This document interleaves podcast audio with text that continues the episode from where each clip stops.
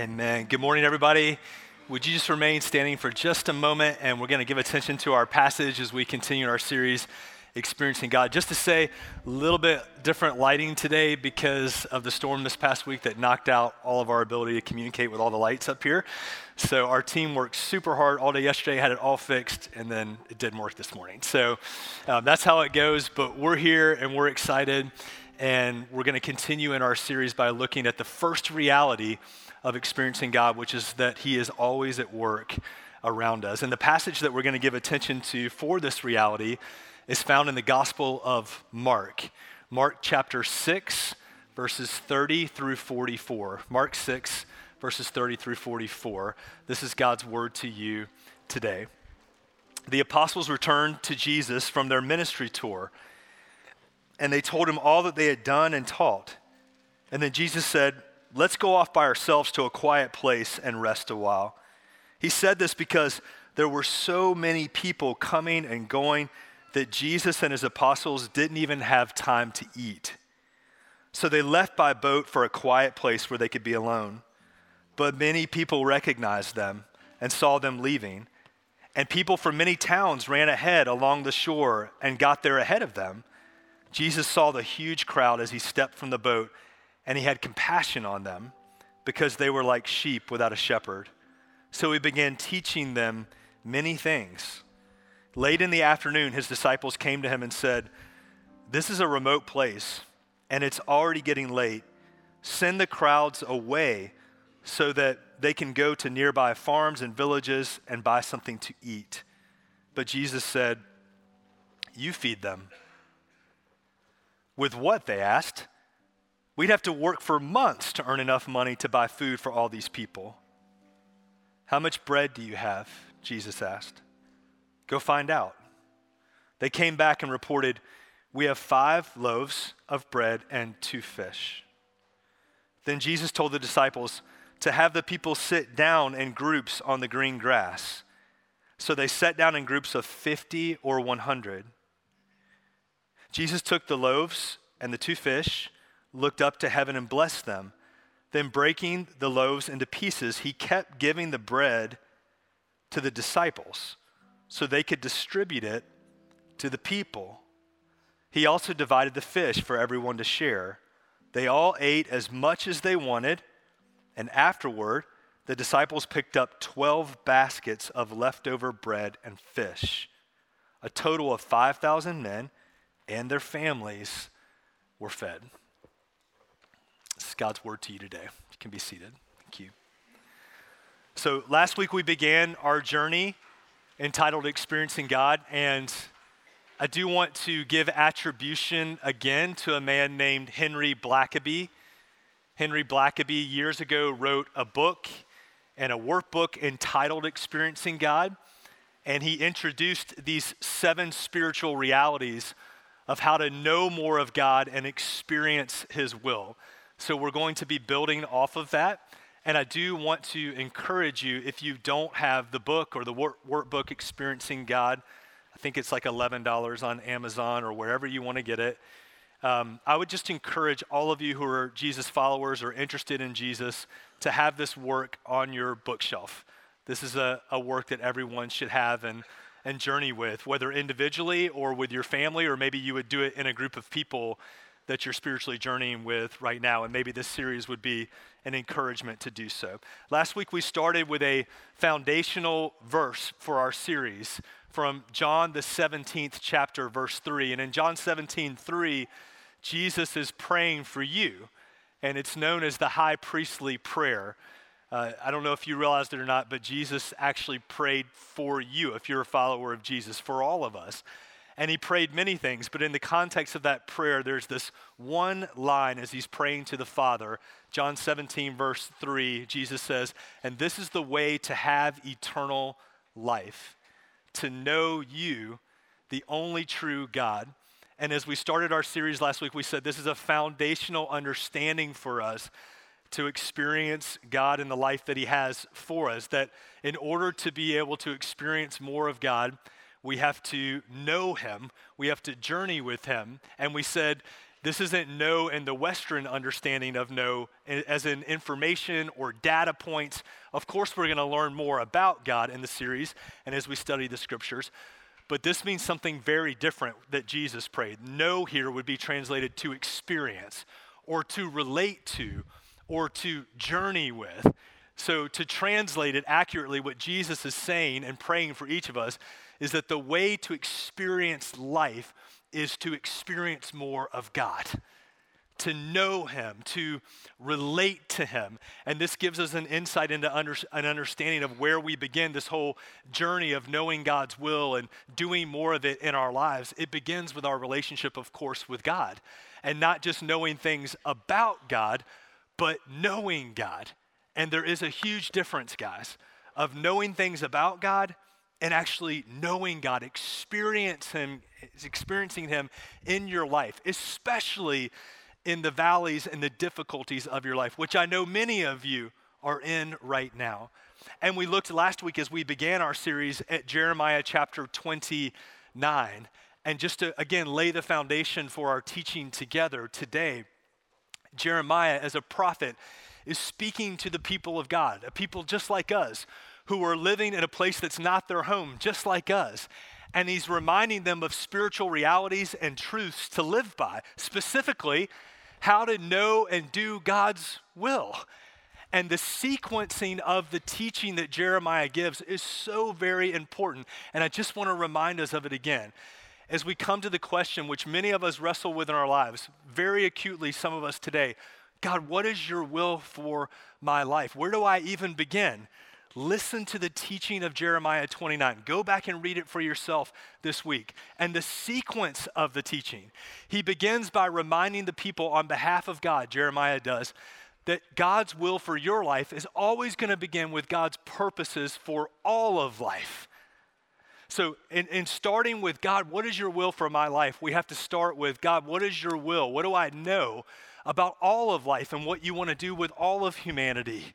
God wants to nest, if you will, his will for your life and his will for all of life. And I, I want to be clear on this for all of us. We'll never know fully God's will for our lives unless we know God's will for all of life.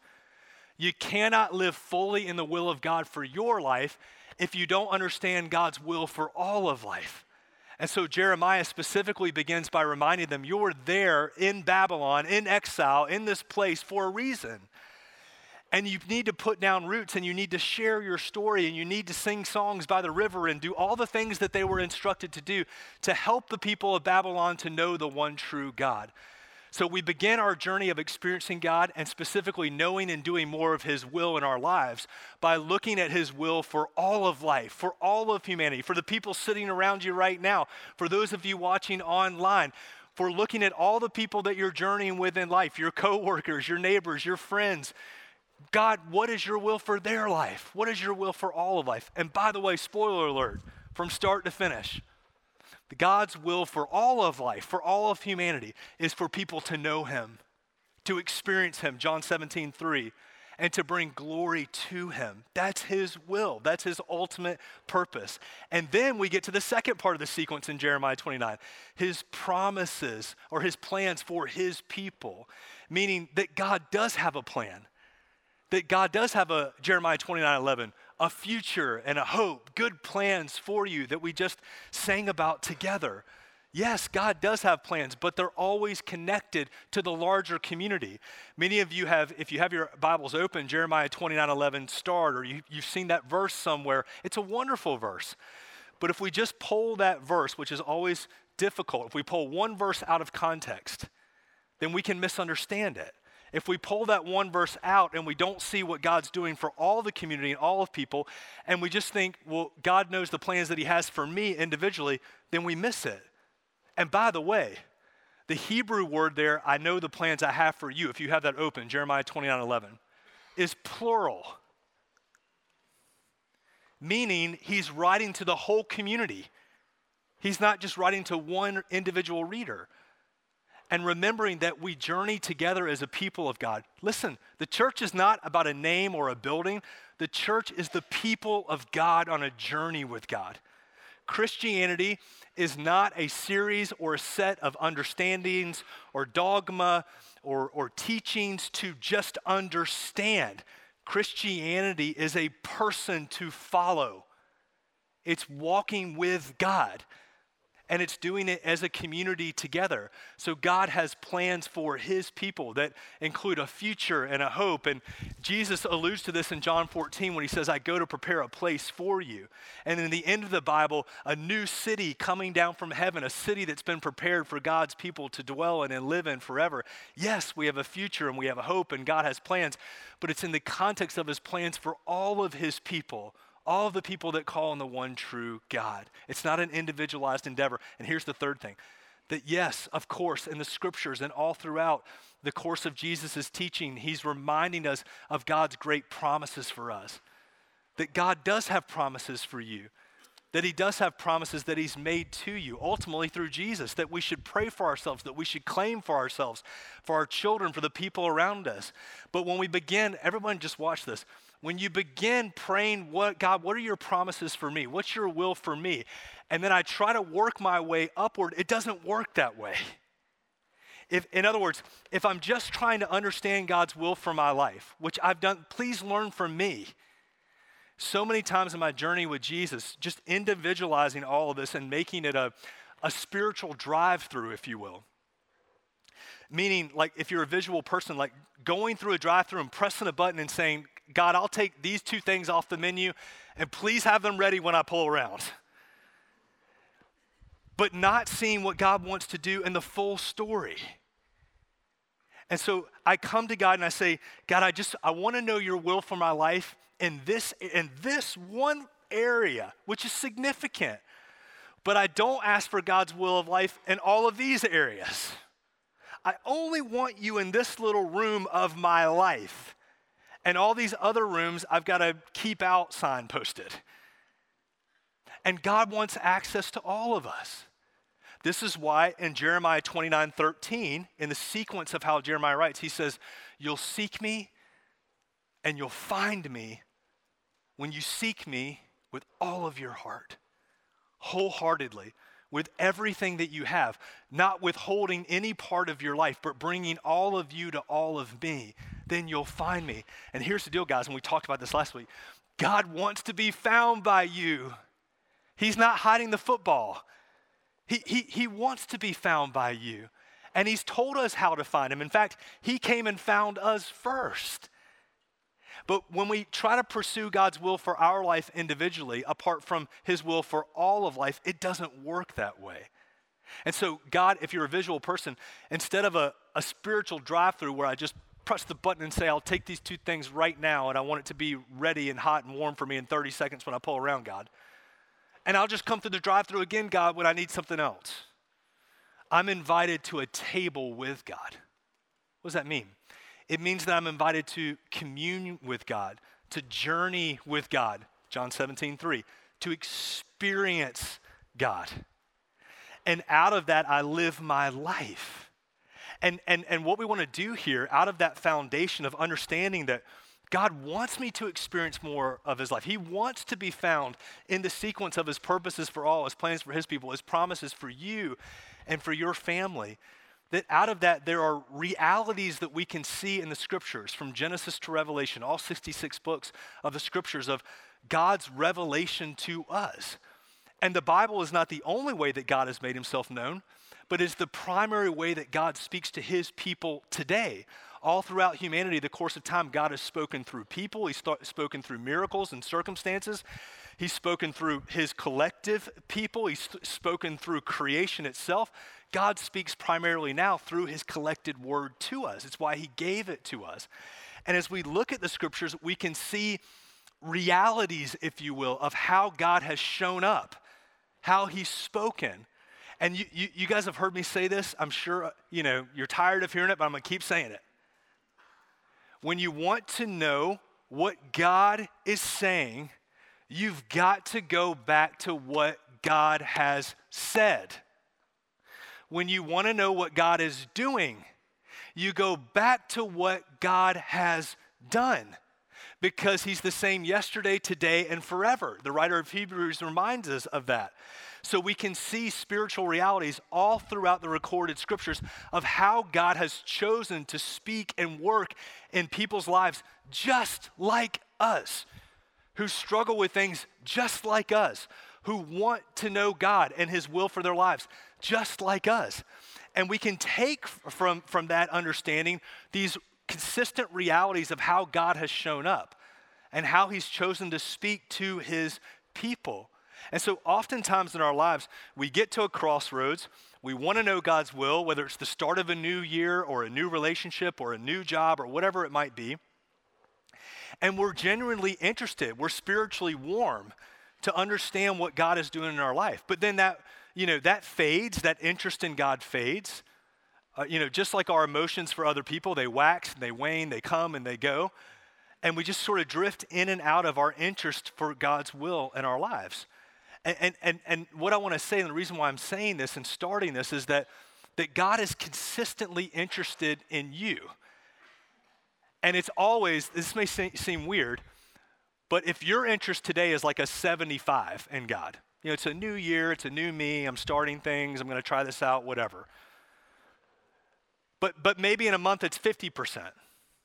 And then maybe it pops back up to sixty percent. It just kind of comes and goes based on different things in my life. But God is always one hundred percent interested in you and always busy working around you. And if you're taking notes, I want you to write this, because it's our, our very first spiritual reality of how God speaks and works and invites us to experience him.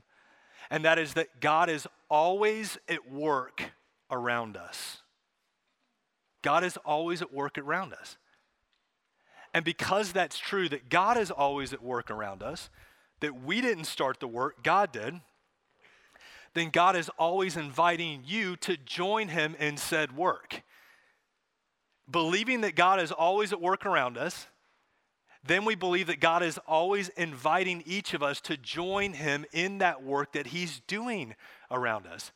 And dear friends, this is what it means to live in the will of God, to see God's work around us and to join him in that work. Let me say it another way.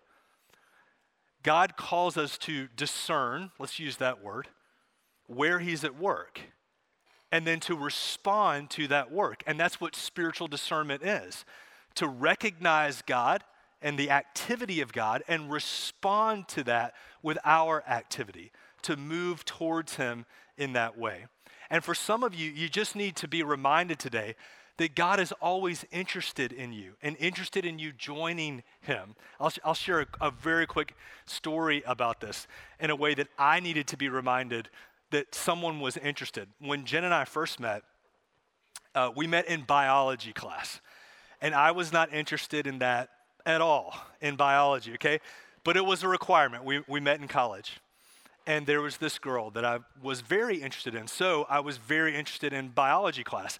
And I had my best attendance in, in biology class. It was a Monday, Wednesday, Friday class. And I was there every day because I wanted to sit by this girl from South Dakota. I'd never met anybody from South Dakota. It was very strange to me to listen to her talk and to hear stories about all kinds of different things. And, but I was, the truth is that I was an, I was an insecure kid, but the, the deeper truth, if I'm honest with you, is I was a self-absorbed kid. And, you know, interestingly, pride and insecurity are two sides of the same coin. And I know that sounds strange because you think about somebody that's super prideful and comes into the room and announces that they're there and everything has to revolve around them. And then an insecure person that kind of is a wallflower and, you know, what have you. But what I mean by this, they present in very different ways. And some of them are more palatable than others in their be- the behavior of other people. But this is what I mean by that. The insecure person and the prideful person are both thinking about themselves too much. And more to share on my story, but I was just thinking about myself too much. And even to the point of I didn't want to ask this girl out because I was so fearful of rejection in my life. And some of you, when it comes to your relationship with God, you're You're, you're, you're so concerned about being rejected by another person, by being let down by another person, because you've been let down so many times in your life.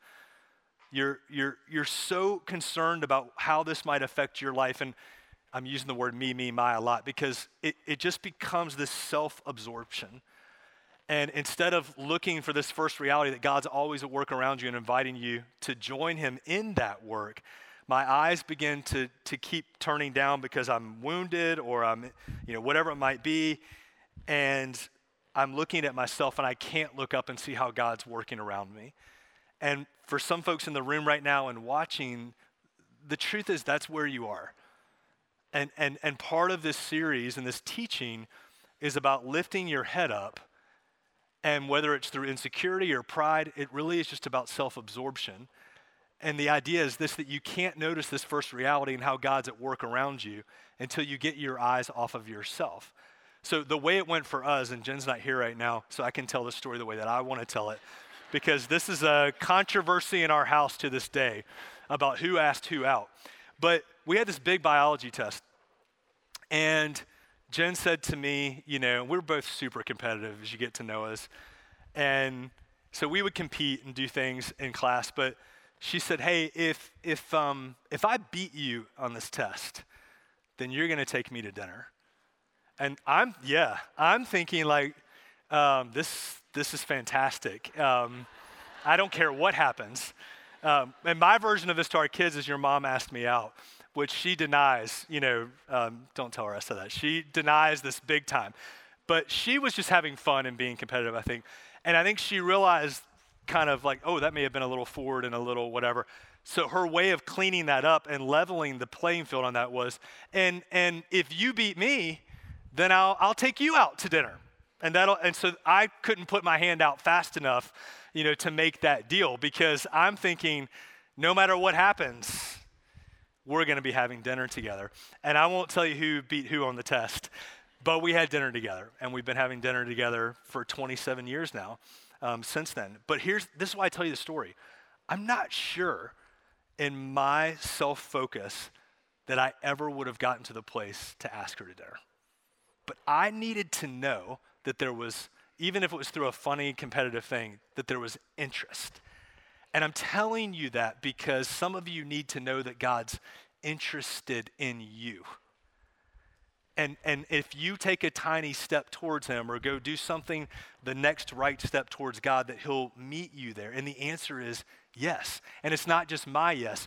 As I look all throughout the scriptures and the stories of the scriptures, it's God meeting people in their small yeses and the ways that they choose to step towards him.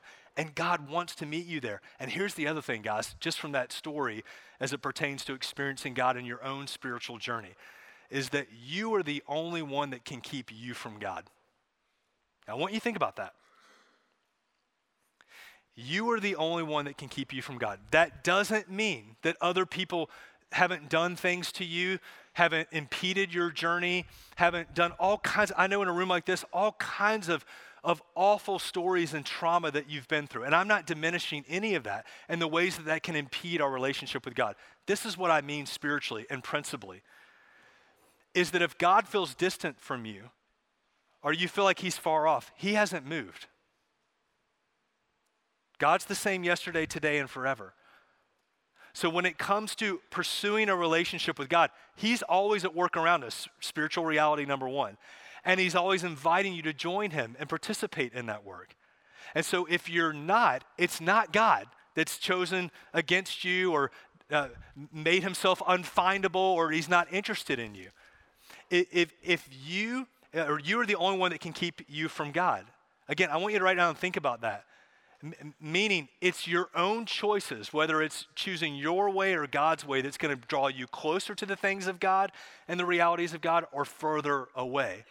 And oftentimes the way that each of us, the you in this equation, keep ourselves from God is through our self-focus. And we're so focused on ourselves and however that might present itself, that we can't see how God's at work around us. Because if we believe, and the scriptures teach us that God's always at work around us, and we don't see that, then why is that? Well, oftentimes it's because I'm so focused on myself. even through my own spiritual pursuits. Let me give an example.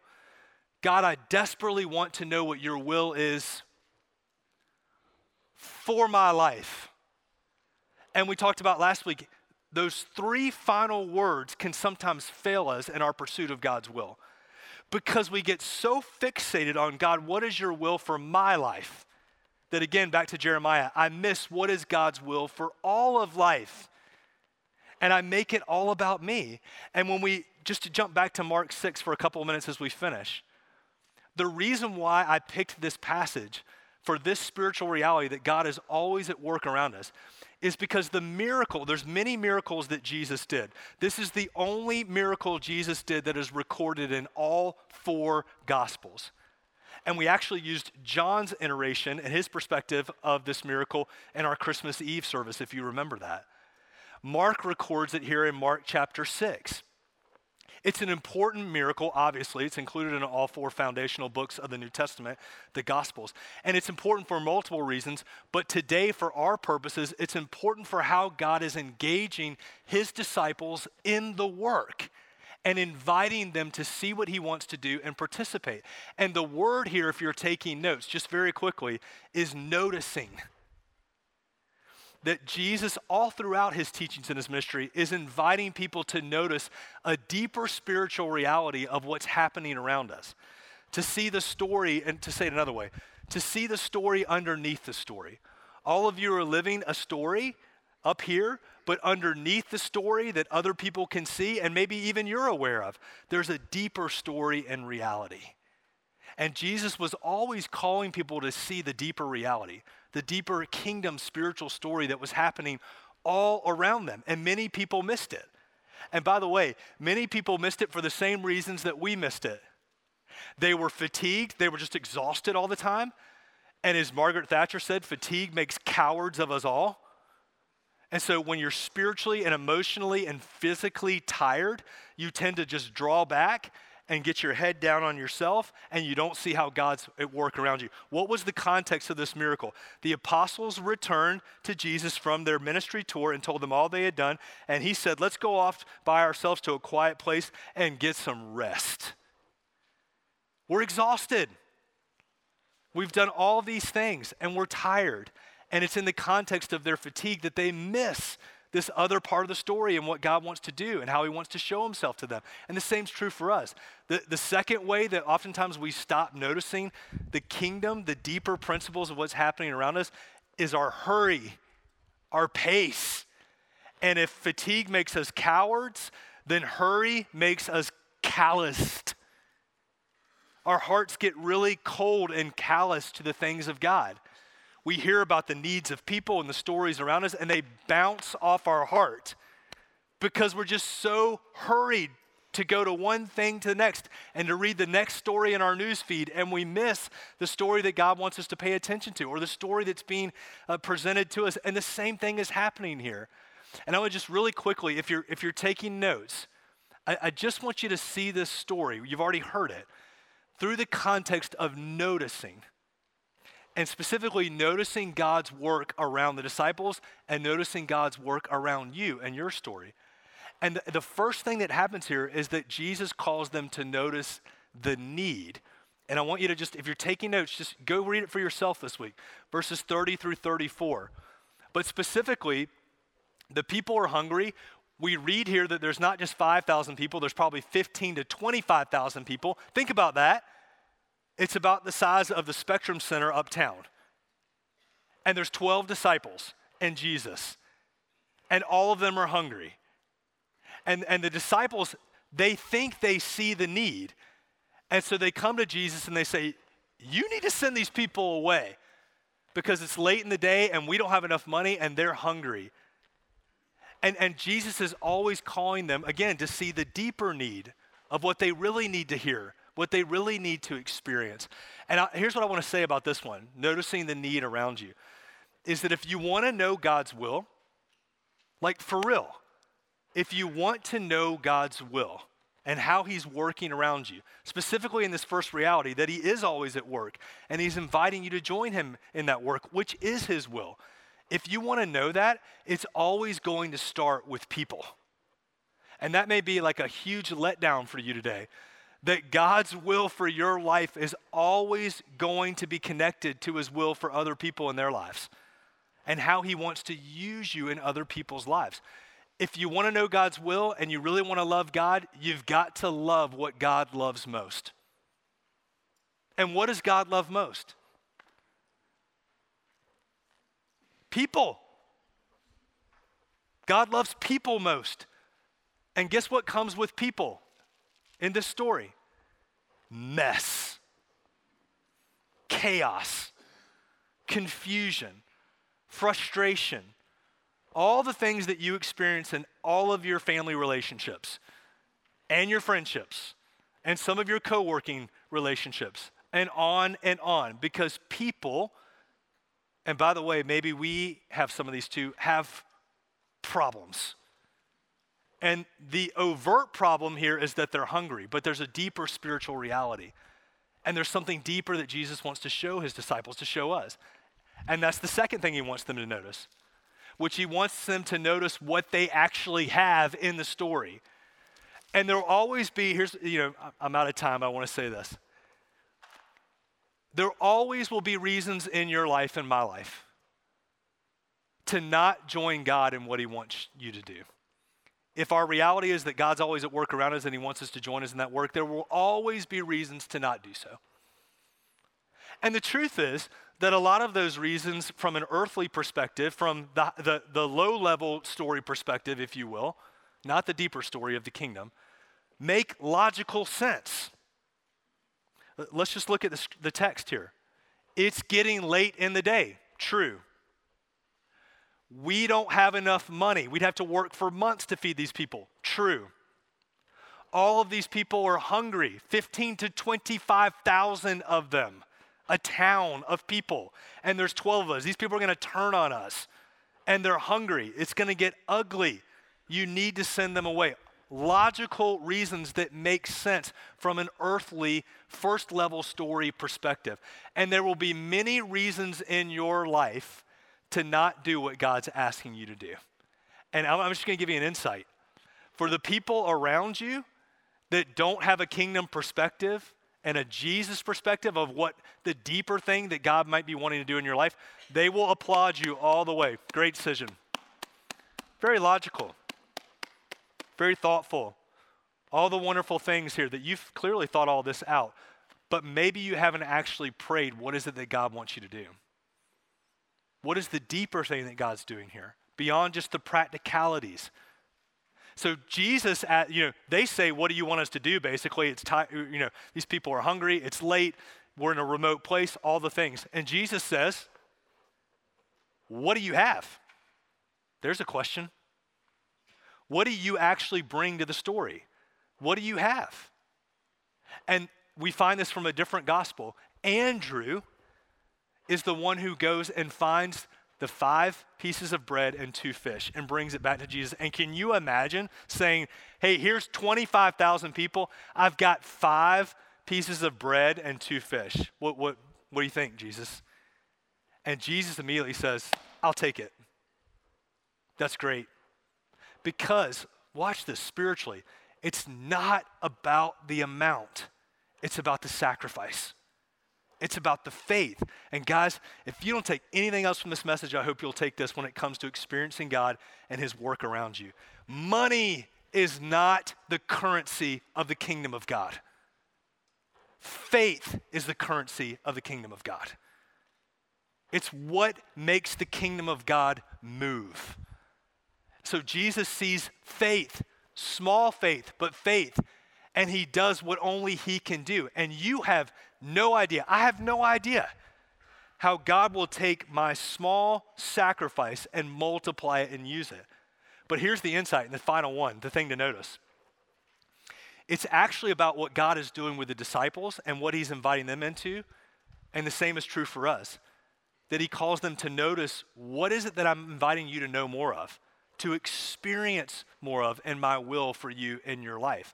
And they would have completely missed it if they would have done just the logical exercise of it's late in the day, we don't have food, we're in a remote place. They would have completely missed it. but it's actually the deeper thing that God wants to do, that Jesus wants to show them. And how do I know this? Because in Mark's interpretation, iteration of this perspective, and in all the other perspectives in the other three Gospels other than Mark, the reaction of the disciples is not seen. I'm sorry, of the crowd. The people, the twenty-five thousand people that, that were the recipients of the miracle, we do not see their reaction other than they were satisfied. The reaction, the focus that we do see is on the disciples. It was about what God wanted to invite them into. The, the miracle, even though twenty-five thousand people were fed, it was really for the twelve. Why? When God takes the bread, when Jesus takes the bread, he gives it to who? The disciples. And they feed the people. Then he takes the fish and multiplies it and gives it to the disciples. And they give it to the people. And how many baskets were left over of the bread and the fish? And how many disciples were there there? Yeah, do you think that's an accident?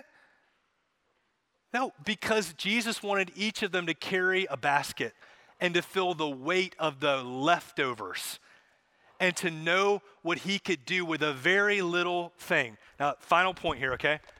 Because as you think about application and we think about practicing the way of Jesus, how do we actually take the realities of God and how he wants us to experience him and put them into practice?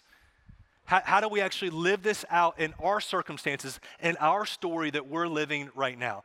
And, and one of the things that I want to share from this last point of God inviting you into something, a bigger story in your life, to participate just like he did the disciples, is that obedience or following God, to put it that way, always precedes understanding. And what I mean by that from a spiritual principle in the scriptures is that so many times the characters, just like us, in the story of God and how God wanted to make himself known and for them to experience him, they had no idea what was going on. It wasn't until well after the fact, and sometimes well, well after the fact, and for many of them, until they got to heaven, that they actually saw what Jesus wanted to do and saw the perspective. And specifically in this story, there's something interesting that Mark includes, and it's why I chose Mark's perspective on this. Jesus tells them, before he does the miracle, before he multiplies the five loaves and two fish, to tell twenty-five thousand people to go sit down. There's twelve of them. You can do the math. Go sit down. And don't just sit down. Can you imagine twelve of us trying to go up to the basketball arena with a full arena and take control of that crowd and actually get them to sit in groups of fifty and one hundred. Can you imagine how long that took to organize? And I'm sure the whole time they're thinking, he has lost it. Like, this, this is nuts. And guess what? Daylight is burning. And we're going to be stuck out here with a bunch of hungry, angry people. And it's going to be our responsibility because we told them to sit down in groups of fifty and one hundred. And it wasn't until they were collecting those baskets and bringing it back to Jesus that they probably realized this is why. We had to get organized for Jesus to do the miracle and the work that he wanted to do. But it was their obedience to do what God asked them to do, even when it didn't make sense, that, that gave way for God to do the greater work that he wanted to do, to show them more of himself and, his, and experience more of his power and his presence in their lives. And, and friends, it's the same for us. Obedience precedes understanding, meaning that God's going to ask you, I don't know what your situation is, but you're always going to be coming to places in your life where God's going to ask you to take a step that doesn't fully make sense, but you've got to trust him. And as you take that step, as you take that step, God's going to make more of himself known to you. As you take another step, you learn more, you see more, you understand more. You may not fully even understand it all, but God begins you to, to, to, to more fully show himself to you and what he wants to do as you take steps of obedience. So I don't know what that looks like for you, whether it's noticing the need around you or noticing more of what you have, your giftedness and the things that you bring to the story, or just noticing how God is inviting you into his work around you.